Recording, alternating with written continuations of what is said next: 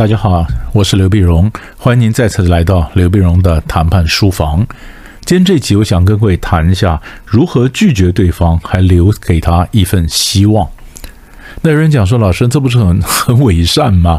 不是，因为有的时候我们拒绝别人呢，我们是真的拒绝别人，那就不要留希望给他了。我就斩钉截铁，我说这是铁板一块，no 就是 no。可是有的时候呢，我们又希望留一扇希望给他，因为这个，呃，这个说 no 呢，它是个战术。战术，我们晓得人之所以会坐下来谈判呢，因为我们总有一个期待。我们要认为，透过谈判解决问题是办得到的，是可行的。也就是说，我今天来谈判呢，我不是来投降的。我只要跟你谈得好，你的立场是可以有弹性的，是可以改变的。所以这个门是打得开的，我才愿意坐下来跟你谈嘛。每个人都这样子，所以我们坐下来也希望他坐下来跟我谈。我要告诉他说，门是可以被打开的。可是我不能一上桌就开门呢。我一定先锁门嘛，然后来谈，谈得好，我们再开门，对不对？所以谈判的模型就叫做锁门掏钥匙嘛。那我们先就这样来操作，锁门是 no，掏钥匙是 but，no but。那在这个时候，怎么样拒绝他，然后又留一线希望给他？那你概念有了，那要落地呀。那怎么操作呢？第一种当然从结构上来改变。来调整，比如说我今天不是一个人谈，或者我让你感觉到我不是一个人谈，我有黑白脸，可能我是白脸，家里另外是黑脸，公司内部是黑脸，我们部门是白脸，另外部门是黑脸，我们部门说 OK，另外部门说 No，所以我会帮你去说服另外一个部门，那至于会不会说服成功，那就看实际状况而定了，对不对？说服另外一个部门，那这个就是黑白脸。就是关了门，但是留一份希望给他，这是一种。可是我们要再讲的是，除了这种以外，有没有办法在有没有什么话术啊？就是说说话的方法，有没有什么方法是能够拒绝他，但留一线希望给他呢？好，那么第一种方法呢，我们教几个话术给各位。第一种方法呢，其实对方你说可不可以嘛？可不可以嘛？可不可以嘛？对不对？他问你可不可以，他咄咄逼人。于是他把所有的问题就把它化约成为 yes or no，可不可以？好不好？一句话，可不可以？好不好？一句话。那我怎么说 no？于是我们第一种话术就是，我说你这样问，你一定很希望说可以嘛？对不对？你一定很希望我说可以，但你目前的状况，我实在没有办法答应。你你人家咄咄逼人嘛？那我的回答说，你一定很希望我说可以。但是你目前的状况，我真的没办法答应。也就是这个话术的精神在于，我根本不回答可不可以的问题，我闪掉他的公式，我引他往下谈。你一直 push 我嘛，可不可以嘛？可不可以？可以吗？我说你当然一定希望我说可以嘛，对不对？但是目前的状况，我真的没办法答应。那人家接着问，那你说什么时候情况可以答应？那就开始谈喽。我就不会陷入可不可以这个。可以或不可以，这个两难之局嘛。这第一种，跟这个类似的是第二种。如果你一定要我现在的话回答的话，答案是 no。但这是你需要的答案吗？就你一定 push 我现在回答吗？我就说，如果你一定要我现在回答的话，我答案是 no。可是这是你想要的答案吗？当然不是嘛。那我们来谈一下嘛，怎么样才会变成 yes？这话题又又又跳到我要的方向了，对吧？这两个其实类似，但看你比较习惯用哪一种。我再重复一下：第一种就是你一定希望我说可以吗？但但目前这种状况，我真的没办法答应你。第二种话术，如果你一定要我现在就回答的话，答案是 no。这是你想要听的答案吗？不是吗？那么往下谈啊，这是第二种。第三种话术呢，就是我今天跟你谈，我一开始先关门。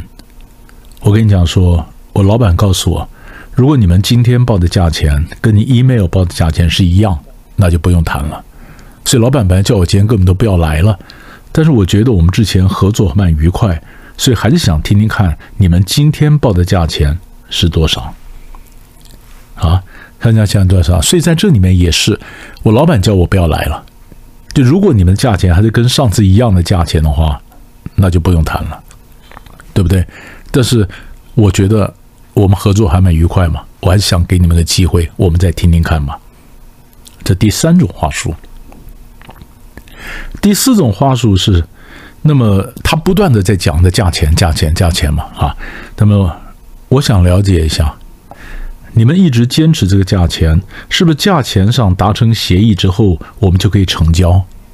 就你不断不许我们，你一定你一定要这个价钱。那我那我先问一下王总，那如果价钱达成协议，是不是可以成交？他说那也不一定。那我们就问问看嘛。如果不是，那价钱以外，我们还有哪些要谈的？这是美国人设计的话术，就是。你 assume 我们达成价格，你不断在问价格嘛？那我就说，那你不断价格，好，你最关心是价格。那价格如果谈成了以后，是不是就可以成交呢？我跟你讲，对方十有八九说，当然不是。那不是，那价格以外还有什么？要还有什么我们必须要谈？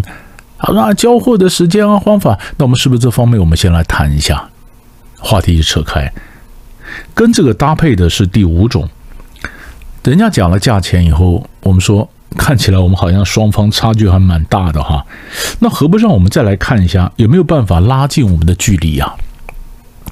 我们的距离蛮大，这是美国人设计的另外一种话术啊。我们来看看有没有办法拉近我们的距离，就是在这个问题上我们不要纠结，我们先看看别的方法、别的议题，我们的距离能不能近一点？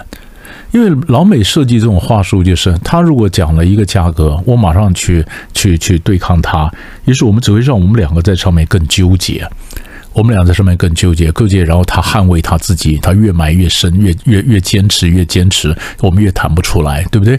所以我说，看起来我们的差距还蛮大的啊。呃，我们看看有没有在别的问题上，我们先谈一下，有没有办法拉近我们的距离。对吧？我来跟各位解释一下。其实我就教你这里到这里为止，我教你了五种话术，就是拒绝他，但是我们还留一个回旋的空间，就是 no but 的标准句型。第一种就是他一定问你说好不好嘛，好不好嘛，好不好嘛？你说如果你一定希，你当然希望我说可以嘛。可是我跟你讲，以目前这种状况，我真的没办法答应，对吧？这第一种，你引诱他去问，那什么状况可以答应？第二种话术。就是，如果你一定要我现在回答的话，答案是 no。可是这是你想要的答案吗？啊，当然不是。那我们再来谈谈别的问题嘛。第三种话术，我老板告诉我，如果你们今天的价钱还是跟你 email 报的价钱一样，那今天就不用谈了。他本来叫我都不要来了，但是我觉得过去合作还蛮愉快嘛。我想听听看你们今天报的价钱，也就是说，我给你一个机会，no but。第四种话术，他一定要价钱，一谈价钱，我说好吧，那我们再我想了解一下，如果我们在价钱上达成协议了，是不是就可以成交？啊，那当然不是，那还有哪些可以谈？我们先谈谈那些议题也可以啊。第五种就是人家报了价钱以后说，看起来我们的价我们的距离还蛮大的哈，那我们看看有没有在别的议题方面，我们可以想办法拉近我们的距离。其实你有发现这几个话术呢，都有一个条件，就是大家的 power 都差不多。如果有人 power 非常强势的话，那真的是你就没办法谈。他有很多选择，他东西是你非要不可，他就给这个条件，要就要，不要 out，别人来谈，你就没有太多的谈判空间，对不对？那你可能就要等。你可能就要用挂钩的战术。那如果这件事情我答应你，那另外一个事情怎么样，或什么找到机会，他也许也需要你帮他什么忙的时候，等到那个时候再把一个议题挂上来，改变这情势，那要等，那是后话。但是这几个五个话术呢，可以可以可以教你。最后我再教一个日本人讲的话术。日本人讲说，比如比如说他要你给一百万，你说你有困难，他就问你，他就跟你讲说。一百万是一定要给的，这是没有办法。但能不能私下告诉我，你为什么觉得有困难？你看日本人这招也很有意思，一百万是一定要给的，但能不能私下告诉我有没有困难？那私下他承诺什么？他什么都没承诺，但是让你中间好像有一个回旋的空间，他也有个回旋的空间，想下次怎么来谈？所以几个话术教给各位，想想看，希望一两个话术能够帮助你。刺激，发展出你的话术。重点就是 no but，想想看。我们下一集再见。